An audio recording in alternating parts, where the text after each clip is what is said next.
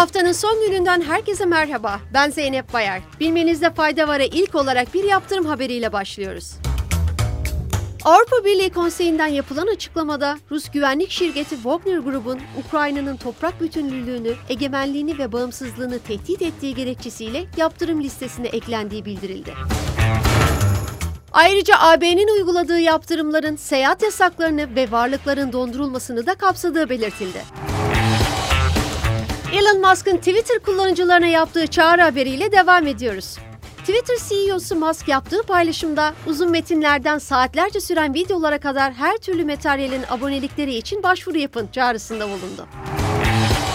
Kullanıcıların Twitter'da gelire dönüştürme sekmesi üzerinden söz konusu özellikten faydalanabileceğini belirten Musk, Twitter'ın 12 ay boyunca Android ve iOS'un aldığı ücretler dışında kullanıcılardan herhangi bir kesinti yapmayacağını açıkladı.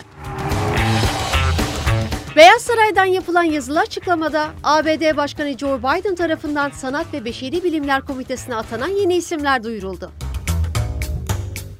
Buna göre ünlü prodüktör Bruce Cohen ve ünlü şarkıcı Lady Gaga'nın eş başkanlığını yaptığı komitede aktör George Clooney, oyuncu Jennifer Garner ve müzisyen John Batista gibi yıldız isimler yer aldı.